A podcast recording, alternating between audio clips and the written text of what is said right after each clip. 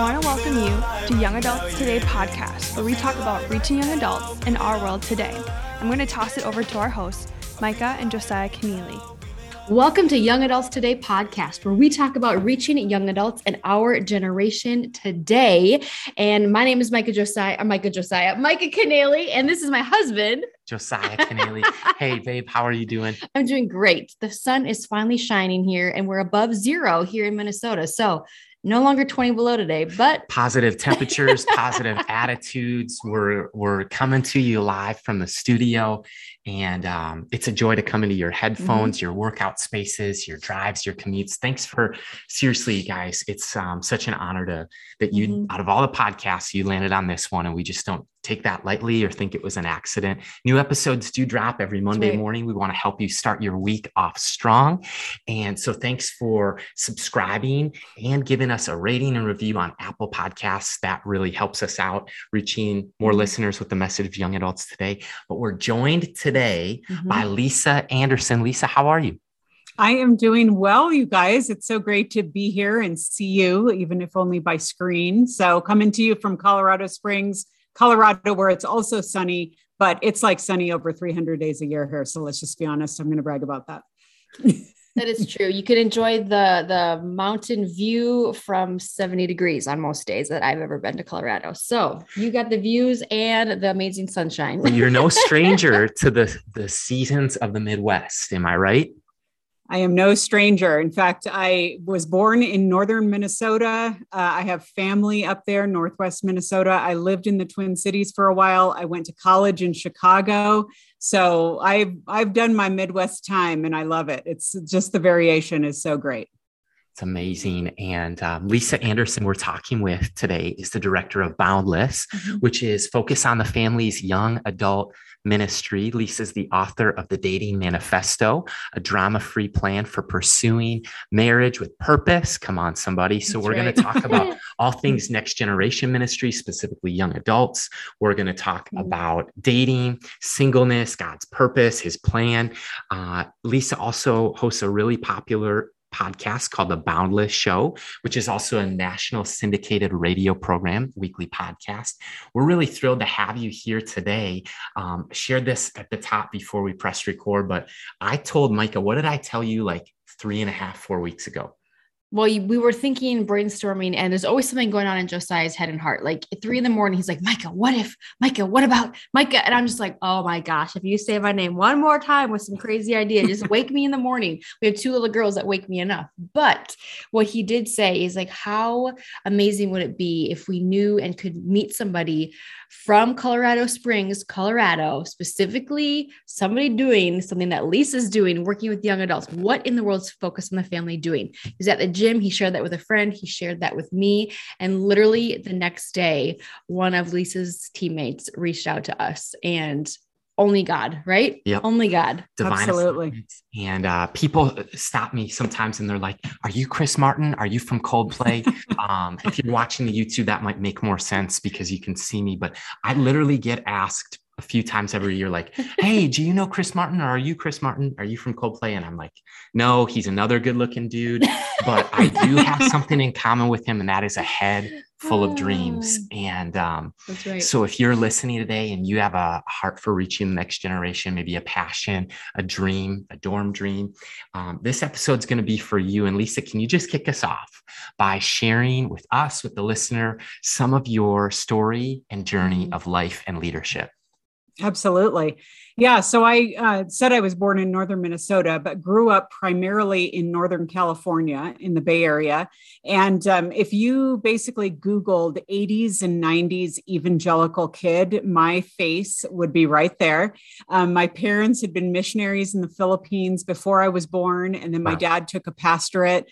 And so I always say I'm the youngest of six kids, and I'm by far the favorite. I mean, that's a story for another time. Let's just be honest. But um, I I feel like I was in one of those homes where who my parents were at home and who they were in public was the same thing. And that was a huge gift for me because I know my generation, you know, I'm kind of that middle towards the end of Gen X. Um, it was all about like, oh, let's just throw your kids in a youth group and hopefully they're going to come out okay and stuff. And my parents were hardcore. Like, I mean, we're talking about, you know, I had to talk, uh, I had to ask them why, like, could I listen to Stryper and Petra and whatever and DC Talk? And no, dad, they're really saved. They're saved. Okay, come on. And he's like, well, they look angry, you know, in their albums and stuff. So, I mean, it was like, you know, we couldn't watch a lot of movies, we couldn't dance, we couldn't and I was always like, man, that's just crazy, you know. But then my parents were, that's just how they grew up. That was just their culture growing up. Sure. But what I know is they loved, loved Jesus. They loved his people. They loved our community and they were serving. And it was just for them, it was about the gospel. And so that was ingrained in me later on in life, I went to a Christian college. I grew up in the California public schools, decided to go to a Christian college. But for me, it was that season of like, okay, am I taking this faith for my own or am I just riding my parents' spiritual coattails? And I had to make that journey myself of really believing that God is who he says he is. What does that mean for me? What does it mean to be transformed uh, by the gospel and into his likeness? And so, um, I started at Focus on the Family. I've been a few places in corporate America and elsewhere. I actually started in the world of PR. That was my background in journalism. And then, no joke, you guys, Boundless was one of my clients. I was repping them, doing news releases, doing helping them kind of get the word out and the guys who were running it at the time married guys with kids they're like lisa we're going to start a podcast. You're single you like to talk do you want to host it? And i was like yeah i'll give that a whirl whatever. And that was 13 years ago now. So we're one of the longest running podcasts i think that's been out there. I mean and that's credit to those guys. They were on the front end of everything and god has been so faithful in the work that we've been doing through boundless. We've got the best audience ever.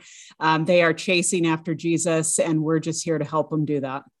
Lisa, I think that's amazing. First and foremost, thank you for sharing your story.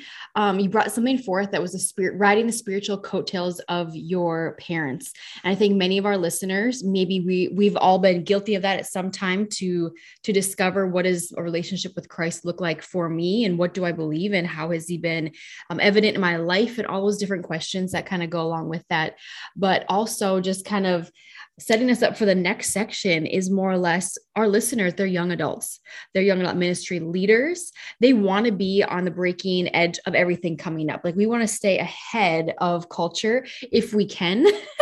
And i hmm. know that you obviously just alluded to that through the podcast that was started 13 years ago which is amazing. And i would just be curious to hear your insight of why is young adult ministry so vital and important in the church today Absolutely. I think part of it is just the sheer volume of the generations that are represented. So we're talking about millennials who are literally the largest generation right now. So they have overtaken the boomers. So to think that through is just that's just a size issue. I mean, so we're just talking about these people are in your churches, you guys. Gen Z now coming up uh, behind them. And so I think just to recognize the uniqueness of the generations is so huge and to realize that this isn't, you can't just do ministry that was done in the 90s, ministry that was done to boomers and now Xers and say, yeah, you know, millennials and Gen Zers, they're going to pick it up. It's cool. They'll they'll adapt, they'll adapt. No, you know, so so that's one thing. I think two, we realize that in churches, everyone needs their tribe. Okay. And I think we just have to acknowledge that because the largest, especially the single young adult, and now the majority of young adults are single because marriage is being delayed just to about 30 years old on average now. So that's an entire decade we're looking at um, of a young adult who is not married. But churches are programmed for families, you know, and it's all about the marriages and the kids and whatever. And our generation of young adults is like, what's here for me? All you guys are doing is asking me to volunteer and help run all these programs for families. But what is there for me? And so I think to have eyes on young adults, to understand their unique needs and to marshal them, to tap them and say, you are here to serve, you're here to grow, you are here to be accountable that's one thing I hear at Boundless so often is people are like, I'm so glad I found Boundless. You know, it's like my church. And I'm like, no, uh-uh. No, you get into a local church where someone is in your grill, up in your business, who knows you, who is going to challenge you, who is going to have eyes on you. That is the role of the church today to be boots on the ground. And we want them to be doing that with young adults in mind. Incredible. I agree so much, Lisa, about millennials, about Generation Z, mm-hmm. and looking at the way that we've always done things might not be the mm-hmm. way that's going to necessarily resonate um, or attract or retain the next generation. Mm-hmm. And the faith of the next generation is vital. It's so important. I'm reminded of, um, Andy Stanley, something that he has said for decades is that we marry the mission and then the mm-hmm. methods are flexible. So, what he's talking about is the mission of God is unchanging. The mission right. of the local church is to seek and to save the lost. Mm-hmm. It's the great commandment, it's the great commission. It is mm-hmm. living out and executing. We're invited into that narrative. Mm-hmm. But the methods are going to need to look different in 2022 mm-hmm. and in 2030, which is not all that long from today, right now, when you think about it. It'll go about that fast right. in all reality. And and so the way that we're approaching church of the 2022 2030 is going to need to look a little bit different than it did with cassette tapes um, than it did with um, you know different discipleship methods again these mm-hmm. are all tools to carry out the mission mm-hmm. of god and we need to be forward thinking we need to be futuristic and we need to think with mm-hmm. future plural generations in mind and i'm reminded of this every morning when i'm awakened by our two daughters they are the mm-hmm. next generation right now and then you think the next generation after that and future generations to come mm-hmm. we want to hand off the church and faith and right. following jesus and mm-hmm. and a big part of that is I think the local church, and you hit on that, Lisa. And I would just ask the follow up how would you encourage maybe somebody who's a lead pastor listening? Maybe they're a support staff like a college or young adult or career young professionals pastor. Maybe they're a board mm-hmm. member with kids that are young adults, or they're a passionate Christ follower. How can they love the young adults in their church well? Sure. Well, I think first of all is is finding out who these folks are finding out, identifying the young adults in your church, because by and large, many of them, especially if you're in a larger church, they're going to be sitting in the back row with their double-walled coffee mug, taking in the show. You know, they're they're kind of one foot in, one foot out. They're trying to figure out: is this for me? Am I going to find friends here? Am I going to find a place to plug in? What does that look like? You know, I can just jump on my computer, throw my AirPods in, and, and podcast any preacher I want at this point. So, what is what does it mean for me to get up on a Saturday morning, or maybe go in on a Saturday night? Night and actually participate in church. And so to see them and to know them is first and foremost. And to to really hear them in the sense of you know what what are they learning? What are they um, what are they grappling with? What are the challenges that they're seeing? You know many young adults are out in the workforce right now. I mean even pandemic aside you know they many have been furloughed. Many have been their dreams have been derailed. They're kind of like do i can i trust the will of god? What does this look like? So take them under your wing. And i say this not just to pastors. This isn't the role just of the pastors in the church. This is every adult in the church who has a place, uh, a ministry to to to do there, who can have eyes on a young adult, take them under your wing. I mean, this is empty nesters. Stand up and be counted right here, because these are the folks that that are our next generation. They're our current generation, such as it is, and so we've got to be willing to pour into them and then also expect stuff from them. So again, this isn't like all the young adults in your church need to be some horrible project where they're just a bunch of users and consumers and stuff like that. Man, I always say, you know, when I talk to like the millennials, especially in church, dude, if you're a CPA, you better be on your church's finance committee and plugging in that gifting and using it for the kingdom. Uh, if you are, you know, if you have giftings in in other areas, whether that's relationally, whether that is in something that you have a skill set for, you need to stand up. This isn't like let's wait until all our parents and grandparents are dead and then we're going to be forced into it. No, the time is now and that's why I love, you know, people say, "Oh, well you are you about like 20 somethings groups or whatever?" And and I'm like, I kind of am because again, the whole tribe thing, I think people need to have their their peeps. They need to have that group that's going to be their chicken soup when they're sick, the people to hang out with on a Saturday night. But cross-generational, man, that needs to happen too. And we need to get all the generations, the ages and stages serving together and learning from one another um, because that is the church, that is the body. Lisa, we couldn't agree more with everything that you just said. And I just wrote some notes while you're talking. It's like to for the young adult to to see them, know them, ask them, invite them, and hear them because they have thoughts of their own, they have experiences, they have encounters, they have ideas, they have testimonies, they have insight and sometimes they're the they're the people that see it the best. Like they'll tell you the way it is if they're asked, you know, mm-hmm. and if we ask them and if we lean into the conversations that they're having and one thing that many of our listeners are asking and also um, some of the leaders who are listening as well, they have a lot of questions. This is a fan favorite. So this is a fan topic that they just love to lean into and I know this is obviously one of your passion points just from what you've written and some um, stuff along the way that you've probably written and experienced and shared with others. But what is one piece of dating advice? This is where they want to go. They want to know about single, dating, engagement. They want all of the, the good stuff. So, what is one piece of dating advice you have for someone who might be single and listening today? Absolutely. Yeah. And I feel like I have to constantly take my own advice because in telling my story, what I didn't say was that I never expected to be single this long. I mean, I thought, oh my goodness, you know, I went to a Christian college for crying out loud. Didn't I drop thousands of dollars to meet a husband? Apparently not, you know? Okay. So, um, but the whole idea behind it is are we trusting God in the season we're in? And so I'm going to cheat a little bit on this one because I actually want to give two pieces of advice and I'm going to roll them into one. Okay, the first is to literally come up with your list of qualifications for a future spouse and stick to it. But now, when I say that, people get all crazy because if you're like me, I remember in junior high, a well meaning youth pastor separated us guys and girls. And I remember this woman came in with the girls and she's like, ladies, take out a sheet of paper and write down the 50 things that you want in your future husband. Well, we all just started writing furiously, you know, and my first few things were totally legit, you know, loves Jesus, is a solid believer, whatever.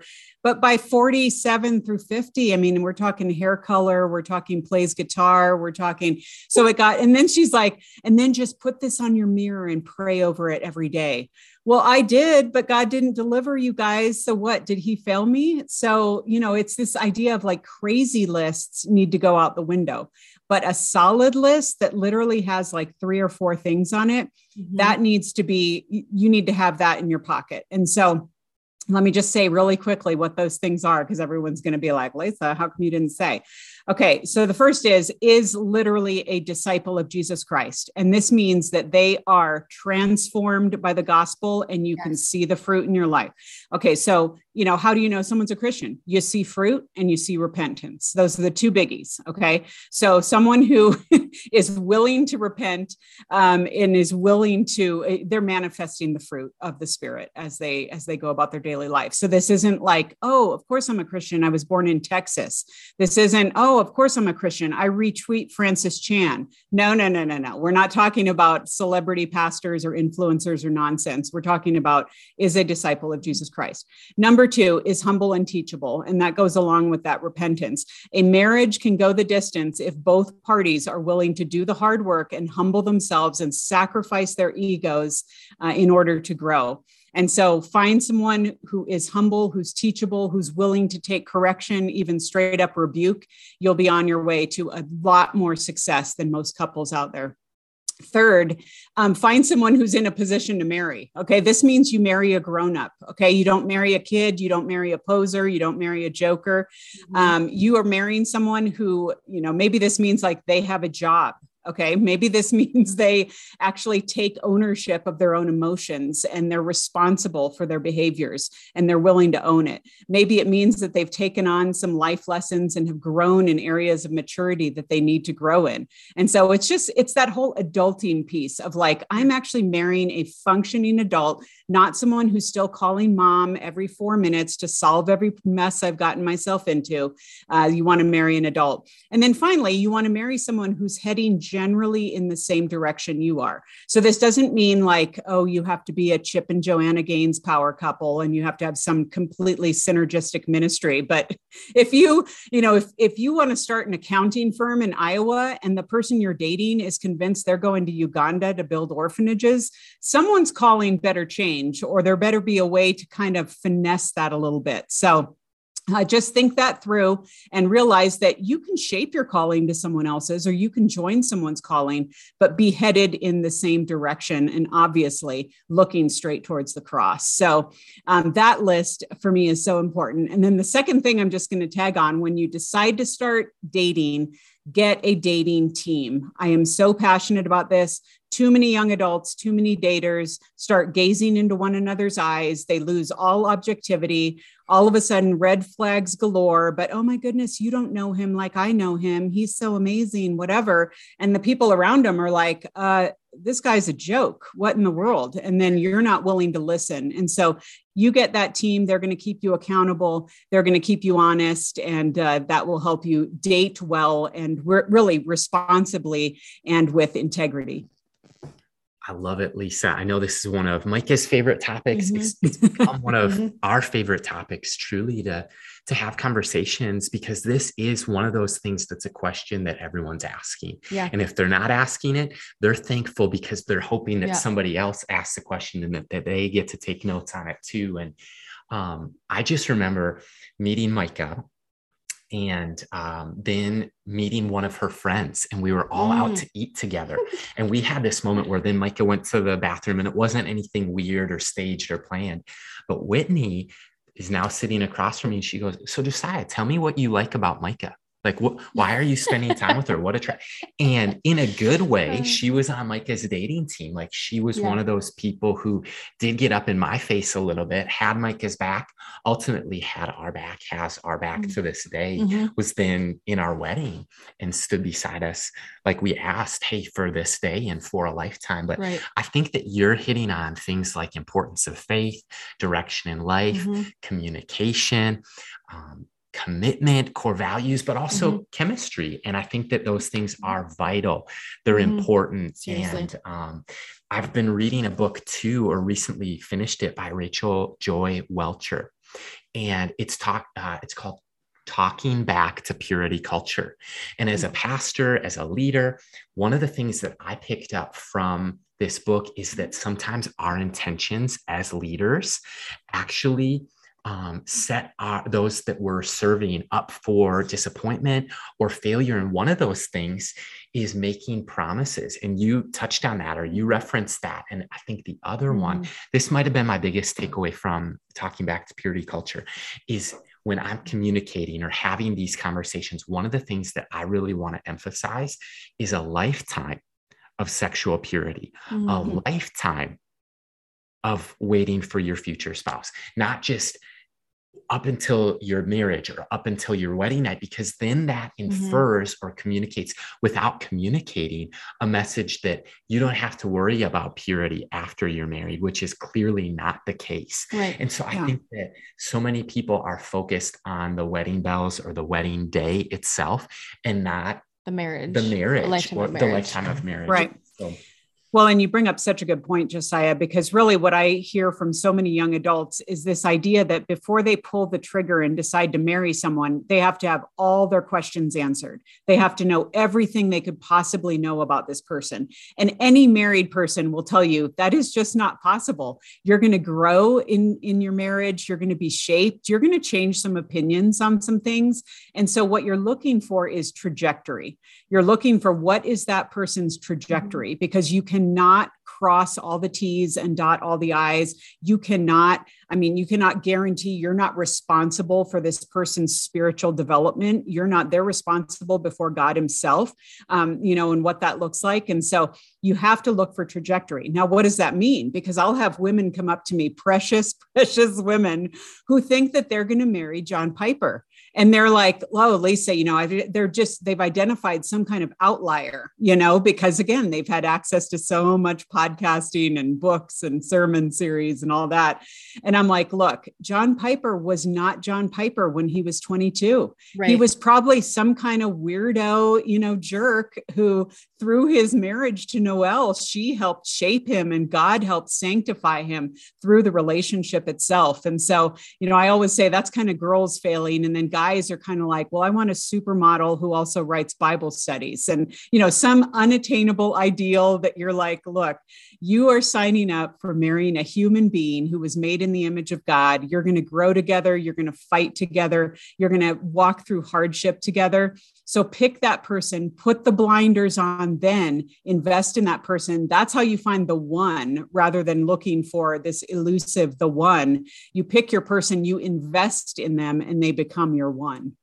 I love it. And P.S. Happy birthday, John, if you're listening to this particular episode. I know you're from Minneapolis, Minnesota, but yeah, John Piper's birthday and one of those people who's had a profound impact on probably all of our lives mm-hmm. and uh, in one way or another. Mm-hmm. And I love that you went there and said that, you know what, he's not perfect. He'd be the first person to tell you that.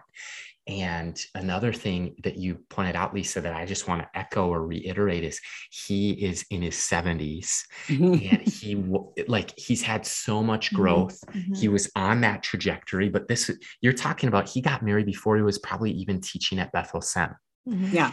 Or Bethlehem, you know, uh, before Bethlehem Seminary started or Bethlehem Baptist. And mm. so we're all on a journey and um, it's it's amazing. And I know that in a recent email too, you pointed out that young adults are grappling with progressive theology, and that means that's a loaded uh, mm-hmm. phrase. So I'm I'm mindful of that. But um, so many young adults are, you know, wrestling with mm. their faith. They're asking hard questions, and there's this idea of progressive theology. And can you take us there for a moment and share, mm-hmm. at least from your vantage point, what you're seeing as it relates to the faith of the next generation? Sure.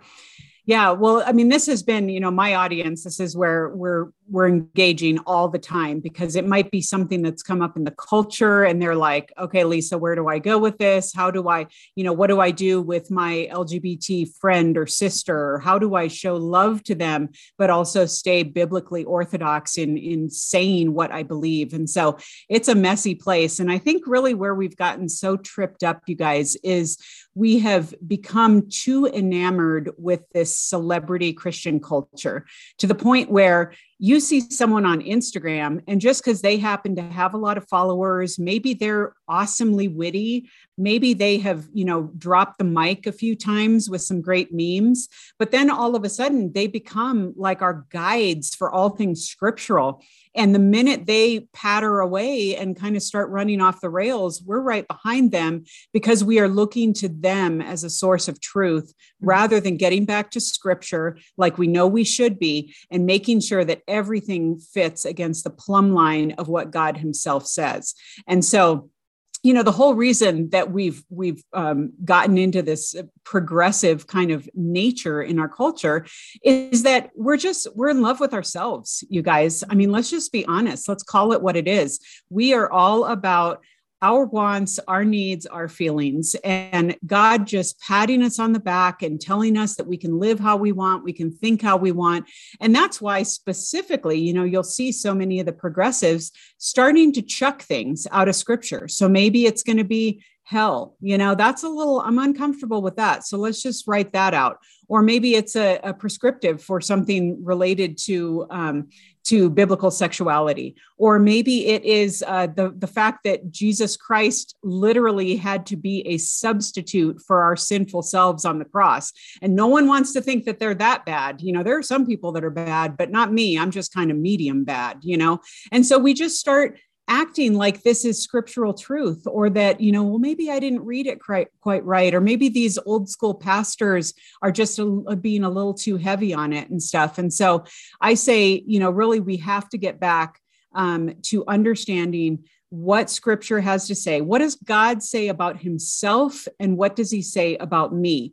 Because otherwise, we're just listening to the sounds of our own voices, and mm-hmm. that's up for interpretation. Anyone can choose to disagree with us, anyone can choose, you know, and there are so many. And I, I want to kind of give some props to young adults here because in my audience, many, many young adults know they're like, I know that scripture doesn't say this, or I know that scripture is very clear on this but then where it kind of gets tricky for them is but what does that mean how do i have the conversation so right. they're they're fearful so they just stay silent and i'm like look you guys gee you know i have i am a professional pr person that is my background let's take comfort in the fact that jesus does not need our pr he can handle himself. He is very jealous for the glory of his name. He will defend it. He knows what he said from the beginning of time. He's mm-hmm. cool with it let's be cool with it, you guys, because at the last day it will stand. The word of God and the souls of his people, man, those are the things that are going to stand. We can be confident in that. That's incredible. And I'm always reminded of like every knee will bow and every tongue will confess that Jesus Christ is Lord. No yep. matter what we're up against, no matter what our family's struggling with, no matter whatever question we have under the sun, like it is said and done on so many different levels. Yeah. And I think that we are small minded individuals trying to seek the knowledge of a unlimited, like limitless God. mm-hmm. And trying to put him in the box in that process of how does this fit and work for me and for my life. And I love that you went with went there with like myself, my, my, my, me, me, me, because Josiah and I and a couple of our other friends have been really leaning into the there's the word of narcissism mm-hmm. and just like what does that mean for this day and age? And how do we not become narcissistic leaders?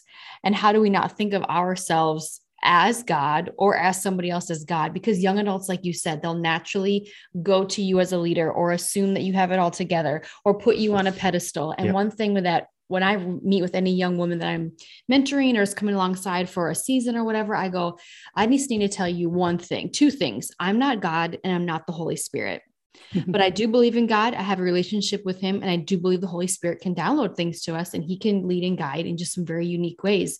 And I just will need to remove myself whatever preconceived notions you have of me, good, bad, ugly, whatever, this, that, and the other, you need to know that I am not God. I'm not the Holy Spirit. And, but we're going to go to the word of God and we're going to figure some things out together, or we're going to pray and rally around this portion of your life, or we're going to, you know, walk um, through this hand in hand, you know, and just, or put you and point you in the right direction of whoever else you may need to contact. So it's just a really interesting concept when we remove the lens off of ourselves as leaders and we point it back on Christ, the spotlight. This is not about me.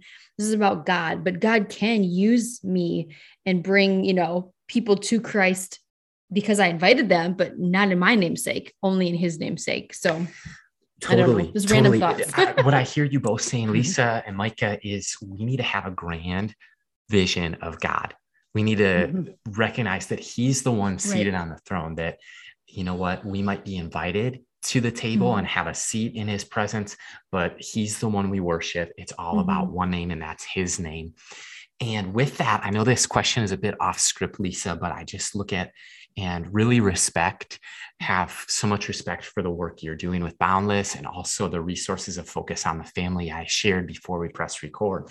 That some of my earliest memories are my parents coming across some cassette tapes or some, some VHS probably or some resources on the radio that were from focus on the family and I just want to have you if you're willing Lisa if you'll if if like in the words of Mission Impossible should you choose to accept this question if you would be willing to not only paint a big picture of God for us but also of God's design mm. maybe for our purpose for our future for things like marriage for things like family can you help us maybe peel back some of the confusion and go there with what is God's design for our lives, for his glory, and for things like marriage and family and career and purpose in the process?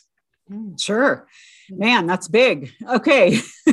and and so much of this is is stuff that I've been learning and relearning lately because again, you know, I think to myself I I just finished going through uh, Romans with a girl at church that I'm discipling, a, a young 20 something.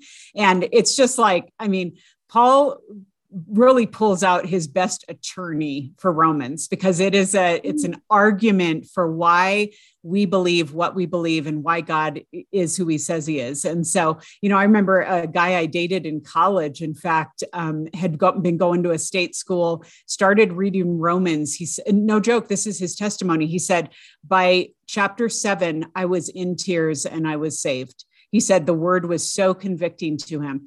And so I think, again, the challenge is we're, um, we're making God too small. The reality is God is infinite. God is, I mean, again, the, the fact that the fact that we can't even get our heads around this just shows that hey, we're on the right team, you guys. Uh, yeah. God is so much bigger. We can't define him, we can't contain him. And so, what I've been learning, uh, like I said, and relearning is this idea of the righteousness of God. I think so often we're caught up in, okay, am I doing enough? Am I, is God really, I mean, I know God loves me, but he, does he really like me? I mean, I feel like he's often just disappointed in me. Shouldn't I be serving him more? Shouldn't I be messing up less? Shouldn't I be, you know, doing more for the kingdom? And really, the fact is, man, when God declared us righteousness through the blood of his son, that was a transactional thing that was a once and for all thing. We are changed. We have a new identity. We are hidden in Christ as a result of that. Now, the second half of righteousness is what we grow into. That's our sanctification. That's um, that's imparted righteousness. The first one's imputed righteousness. Then we have imparted righteousness. Imparted righteousness, I love to describe as I'm becoming the person that God's already declared me to be.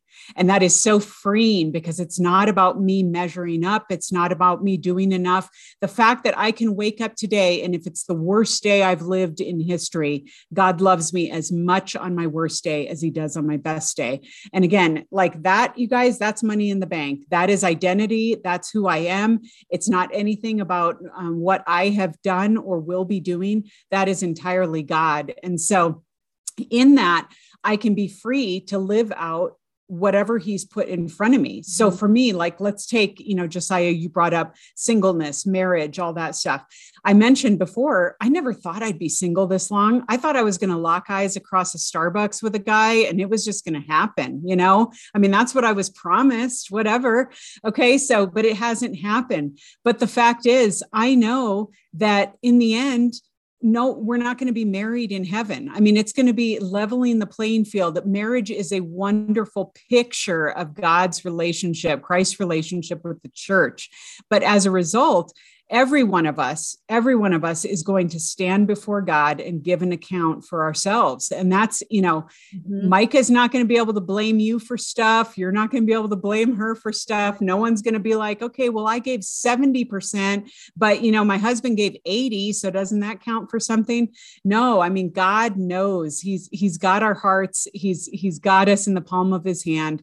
We know that we can be confident in that. And so as a result, we're walking out. I mean, you guys, you guys are walking life out as a team but you're entirely representatives of our great God. You're not, you know, plugging your own um, agenda. You're not putting in your own time for your own stuff. It's God's going to define that for us. And I think that's so freeing and so comforting for those of us who are wishing that our lives turned out differently than they did, or where, you know, we all have to trust God for something. And when I talk to singles, it's all about like, well, if I just got married, if I just got, you know, I, I remember hearing from someone this was so sobering to me. She said, Lisa, I just wish I could get married because then someone would be forced to love me. I mean, how erroneous is that? Any married person can tell you millions of people are lonely in their marriages and they feel unseen. Mm-hmm. It's not the solution. The solution is to plug into God Himself and know that only from Him are we going to get our life, our love, our identity. And then from that, we can live in freedom and we can love others lavishly because of what we've been given. Lisa, I think that's so good. I'm so you went there in so many different levels. I couldn't even keep track of which way I wanted to take take this or which way we could go. But I definitely I resonate with the fact of many women, and I think I may have been one of these in my early 20s, thinking that a man's not job, but if you get married, you're going to complete each other. Mm-hmm. You're going to complete when if I find the person, when I find the person, they will complete me. Well, the real the reality is that they're gonna they should complement you. Meaning like where they're weak you're strong. Natural gift sets talents abilities like you should complement each other in that regard. Never complete each other. The only person that can ever complete a marriage and us as individuals is jesus christ himself and in relationship with him. And i think so many young adults that we've or i've come across i think that josiah's come across is they have these um these false you know thoughts and these false expectations like they're not realistic more or less of of expectations they place on the other person and I, I always say i'm like okay you have your list or you've made your list of expectations and you expect your spouse to be X, Y, and Z, but are you willing to be those things? Well, God better be first. They better be able to lead. They better be able to da da da. da. Okay, those are all great and fine, but are you allowing God to form and sanctify essentially you in all these regards before you come and like, will you be ready if they come your way? Are yeah. they going to love the best version of you in that moment, or are you waiting for them to become the best version of themselves so then you can become somebody through who they are? So right. And the fact is, there's no guarantee that they're going to love the best version of you. You know what? Um, so I had this truth bomb dropped on me from an old dude that I know here in Colorado Springs who's been married 50 years. And it was kind of that, you know, the classic uh, thing of, of when people ask you, okay, you know, when, when you're in a marriage, uh, what percentage do you have to give? And then people say, oh, you know, 50%, you got to each give 50, 50. And then that makes a whole. And then I very, you 100. know, pride, I very pridefully said to myself when he was telling me this, I said, Oh, no. I said, No, I know you're going to tell me it's a hundred, a hundred. And he said, Nope, I'm not going to tell you that. You know what it is? It's a hundred zero. If that other person never gives you the love that you need, the affirmation you need, if they never show up, you have everything in Christ that you need to walk out your faith, to love others. That the filling comes from Christ Himself. You don't look to your spouse to begin. Now, ideally, if that person's a follower of Jesus, they better get slapped upside the head and better start getting some sanctification right. and loving their spouse. Okay. You know, call focus on the family. We'll help them out. But at the same time, we don't look to that. We don't look to that for our, you know, for what is going to complete us or to fill us. If, if your spouse, I, I know friends who are married to unbelievers, you know, right. and it's a great grief in their life to not feel like they are loved in the way that that Christ loves the church. And mm-hmm. that's something where they just say, but for Jesus, Jesus has to give it to me. And that's all of us, single, mm-hmm. married, wherever right. we are. You know, that's what we have to look to. Right. I think that's so good. I think our confidence in who we are comes when we recognize and understand who we are and whose we are. Mm-hmm. And once we know that in our singleness, you are only going to be more competent and comfortable in your relationship with Christ when or if you ever do get married. And I will just ask Josiah, I don't want to mess it up because I always fumble yeah. with my words with this one, but our pastor of our last church shared four different levels of, of singleness oh, yeah. and dating and yeah. would you just start at the bottom For and sure. work your way up because the top is where you want to be the bottom is where mm-hmm. you hopefully never have to find yourself yeah yeah eh, um, neil rich came up with these at cedar valley church and um, he he said it's kind of like this if you look at it like um, maybe the highest goal or or mm-hmm. if if god has placed marriage in your heart as a desire happily married is the goal goal you, yep. you want to be happily married Right beneath it, though, is happily single. And that comes from contentment and being in a place. And, and the danger zone of happily single is if, in an effort to find a relationship, you actually become unhappily single. Mm-hmm. And then the, the danger zone, the place that none of us want to go ever, mm-hmm. is unhappily married. Right. And when you think of wherever you find yourself in those categories, you might be happily married, you might be happily single, you might be like, honestly, like, hey, you know what? Today, in this moment, I'm going to be vulnerable and transparent. I'm unhappily single. Mm-hmm. Okay that's good that you're admitting that because where you can go is you can go to happily single but where you don't want to go in the process mm-hmm. is to make a jump from because the only place if you're unhappily single if you get married the only place you're going to go and land is unhappily married mm-hmm. and so yeah micah that is when I think so many times, especially women in ministry or women in the church, you re- reach a certain age. And I remember being 27. I didn't get married till I was 30. And some men of the church are just like, well, what's wrong with you? Why aren't you married yet? Blah, blah, blah, blah. You're too picky. And I'm like, no, like I'm not picky. I'm particular. And I'm going to be particular in the man who God has for me, number one, that I've been praying for for the last 10 years. And he'll bring him in his due time. And if he doesn't, well, I need to be okay with that. But I am happily single responding to this question when I'd come across these older men in the church. And sometimes they just don't know any better or they just don't have a filter. And when you know who you are and whose you are, when those questions or comments come your way as a woman or maybe even as a man, you won't feel completely defeated and I don't know, ridiculous or unworthy or whatever word you want to use there because you know whose you are. And I think so many times if one cutting comment can just take you like, wow, I went from I'm praying for my future spouse to I'm never getting married. Like, and if we yeah. know who, who God calls us to be in between those two, you know, ends of the spectrum, I think we can surround ourselves with Christians, young w- women and men and mentors that can rally around us and we can enjoy those different seasons. We don't have to be married to be happy because, you know, some of those are the most unhappy people. So, yeah Sorry well it's almost like we've it's almost like we've taken marriage as a relational status and yes. put it in a very idolatrous place mm-hmm. where it it really is the be all end all and so many singles are on this hamster wheel of trying to elusively find you know a connection with someone for the sake of okay, if I could just get married, then I can start serving God in church. Then I'll start maturing. Right. Then I'll start, then my life will start. Then I'll, you know, and it's, it's just, that's not true. I mean, show right. me in scripture where it, where it says that. Right. But, you know, well-meaning churches have, have propped it up so that you'll have precious saints come up to you and just say, you know, when's your turn? When's your day? Where, where's your guy? You know, whatever. And, and I'm like, that's one thing that you, you were talking before, Micah, about being promised things. No one can promise me that. People mm-hmm. will say, Oh, Lisa, your day will come.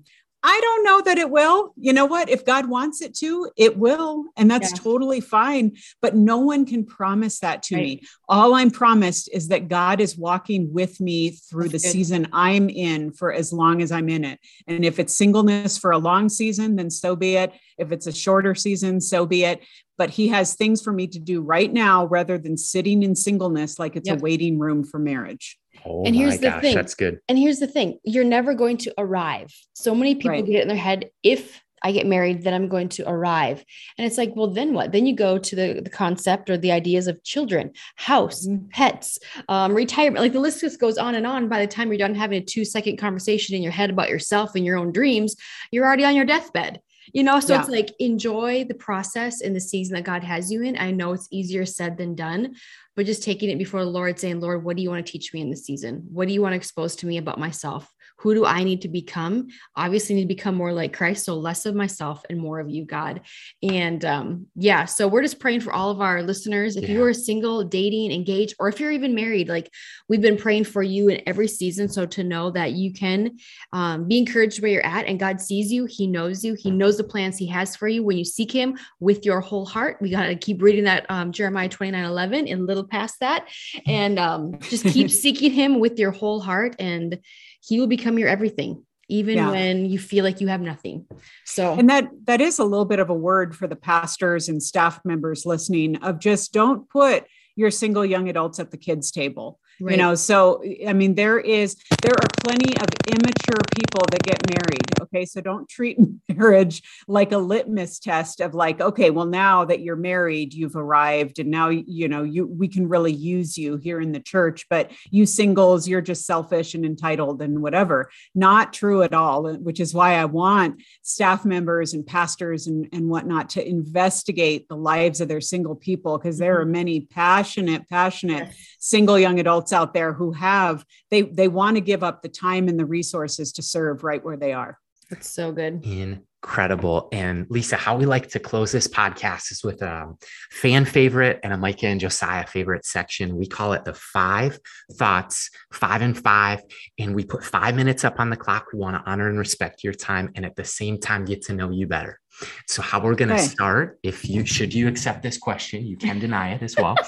Okay. i never said that. 100 2,550 episodes, never gave anybody an out, but you can have an out if you want. But if you could describe yourself in three words, what would they be?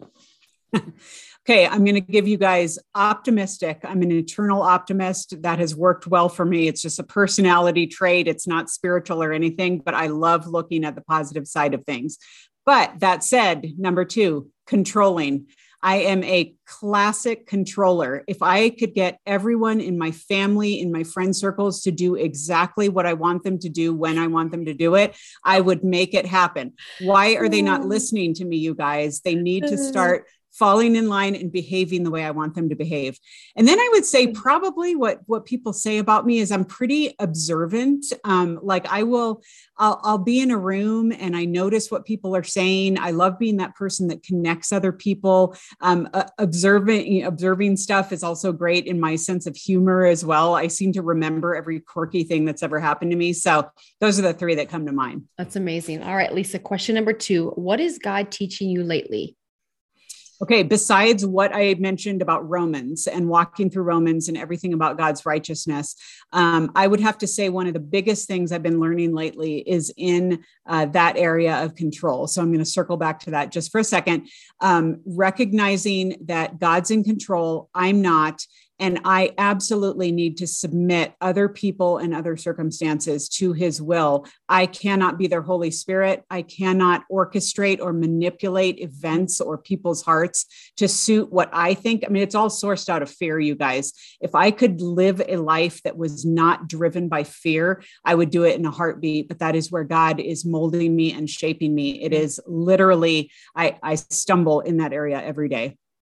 Oh, you know what? Me too. There's fears, there's phone calls that I'm afraid to make right now. There's yep. text messages that I got to, and I'm an encourager and optimist like you are. There's emails that, man, I I send them later because in this moment I I'm a little bit afraid of I don't know why, mm-hmm. and uh, that's just three examples. There's a lot of other fears like failure, um, a fear of lack or not having enough, all those fears. And so what that says is that you're human and I'm human mm-hmm. too. And the it's good news for the listener because they are as well. And um, Lisa, if you could ask Micah and I anything today, one question, this keeps us engaged and on our toes. You can ask us anything. Yep. I think my question for you, because I love asking this of people, I find that I learn so much of it, is what are, and you answered this a little bit, Josiah, what are you guys trusting God with today? I mean, I think for me, that's kind of like a checkpoint for everyone of just like, Okay, because again, it's so easy to sit mm-hmm. in a mm-hmm. small group or in a Bible study and just take in the word or take in other people's ideas. But when you turn it back on you and you say, okay, prove it. How are you trusting God today? Where is He having to meet you or you would not be able to stand up? What does that look like? Do you want to go first? Sure. Okay. Um, many things. We're new parents. We have two girls under 2 mm-hmm. both born in the pandemic. So I think mm-hmm. like I'm I'm realizing my imperfections and my shortcomings. So I'm trusting God for that. Mm. Um, and then I think career wise too, like we are college pastors mm-hmm. um, on a campus that is still operating 80% online. Mm-hmm. And so with our future, mm-hmm. uh, with our hopes and dreams, with visions that are inside our heart, I said a head full of dreams, those are there. And yet at, at the same time, like how, how in the world, those are outlandish. Mm-hmm. Those are man, those are impossible dreams, it seems at times. And so, with each one of those things, like, man, I'm taking notes from our conversation, but in this journal, there's also a lot of prayers that I am contending for, mm-hmm. some big dreams and some next steps that we need to hear from God. Yeah, Absolutely. I would definitely agree. I think number one, I think is career and future. Like, what does that mean? What does that look like? We know that we're called to ministry together, but it looks different, even though we're functioning, you know, as a team. And just realizing and recognizing, okay, God, you placed dreams and desires in my heart, a passion for creativity. Um, I'm trusting that you are going to provide an outlet where I'm going to feel completely fulfilled and adequate in those um, settings and in that space. And then also, I think one thing we're trusting God for is um, just starting a conference. We're in our third annual conference for young adult ministry leaders and just trusting that, you know what, this is not about our name, it's about God's name and making him known. And we just want to be individuals um, that create content and don't cons- only consume it, but can provide rallying points, resources, and be a reference for people across the globe um, to point them in whatever direction um, or connection that we may have. So I guess we're just team teammates and want to be linking arms with people across the globe in that regard with young adult ministry and to see their dreams come to life. So I'm trusting that God will bring the people he needs to bring our way because we're an answer to prayer to somebody and somebody else is an answer to prayer, you know, to parts of our story. So I think trusting him in a lot of different areas, realizing that we're in control of nothing except for our emotions in this very moment. Wow. Good one. Yeah. Lisa, thanks so much for asking and for truly caring and um, for having this conversation with us. Back to you. Question four Okay. or five Okay. is outside of ministry, what makes you come alive? Like if you had an afternoon of free time, where would we find you? Okay. So the the first thing that came to mind when when you asked that is water, which is hilarious because I live in Colorado and you have to like go practically dig water up to get it. I need to move to Minnesota. Um, but anywhere that I can find water and, and doing anything in water. I love to water ski. I love to go to the Caribbean and sit on the beach. I love to, I, I mean, I need to functionally find a water feature that I can purchase and put in my home. Like that's how much I Love love water. The sound of running water, still water, anything like that, anything that has to do with water. I absolutely love it. Um, but I'm also going to cheat and add a two parter here. I also love asking people questions and finding out about people. This is how I've been able to host a show for so long.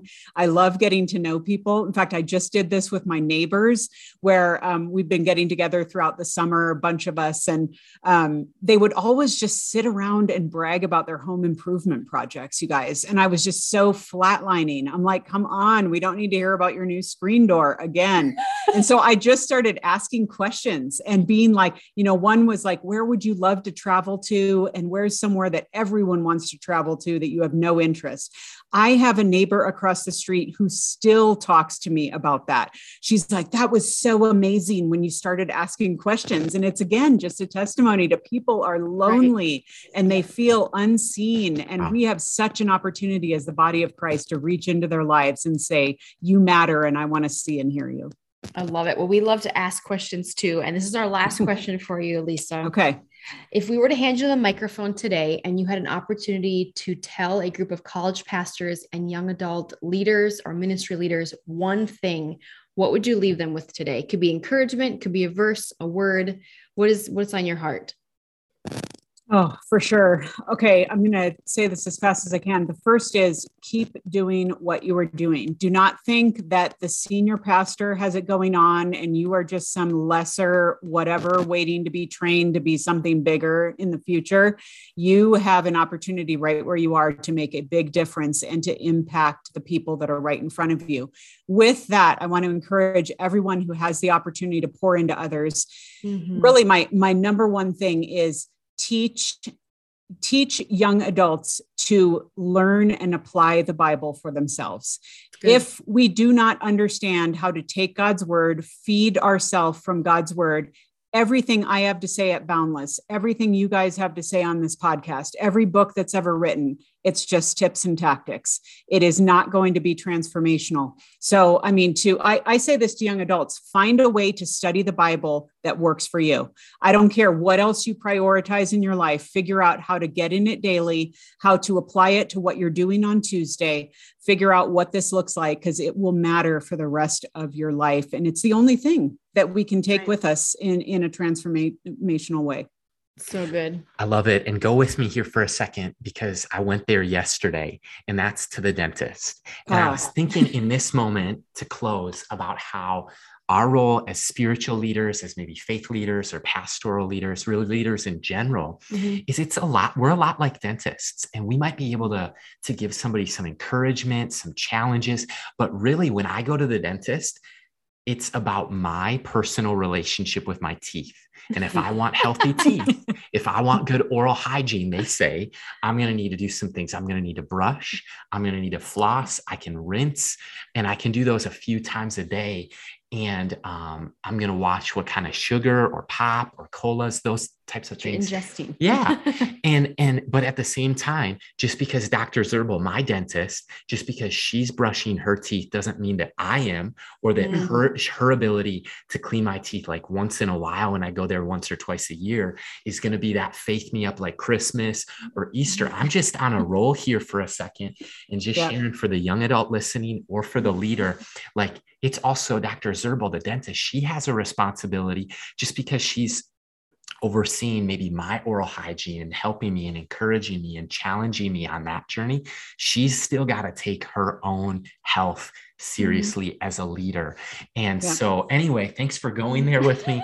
I hope that that no. leaves you challenged and encouraged if you're listening. And Lisa, we just come back to you and we want to say thanks for the work you're doing at Boundless. Mm-hmm. Thanks for the, the extension of focus on the family and the vision for Christ and the local church that you guys carry in that mantle. And, and for taking time to invest in Mike and I and mm-hmm. our community of young leaders. Well, this has been such a privilege, and it's just so funny. I mean, you even mentioning the the dentist, Josiah, because I was thinking to myself, yeah, and don't what we want to do in that is start arguing about, okay, but what about electric toothbrushes, or what about water picks, or what about, and we get caught up in all the ancillary nonsense kind of arguments when it's just take care of your teeth. And so I think the parallel for us is, you know, so many Christian leaders are about like, okay, can I go to the next leadership seminar? Am I reading the right books? Am I listening to the right podcasts? That's not where it's at. I mean, it may not sound sexy, but it doesn't matter how many Instagram followers we have. Mm-hmm. If we are not truly taking in, ingesting, and being changed by God's word. And so I just get back to that and I'm like, Love it. I don't, I tell young adults, I don't, I don't care what you're doing, who you're following, what marketing tactics you have. Understand who God says you are and live out of that and you'll be set on the right course. That is so good. And for the listener, if you want to find out more about Lisa Anderson, the Dating Manifesto, and Boundless, you can do that when you connect with us on our website at youngadults.today, as well across all of our social media platforms. Once again, this is Micah and Josiah signing off.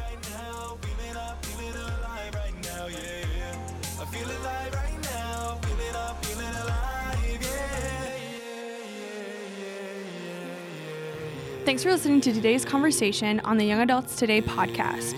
If you enjoyed today's episode, go ahead and subscribe, rate, and review this podcast.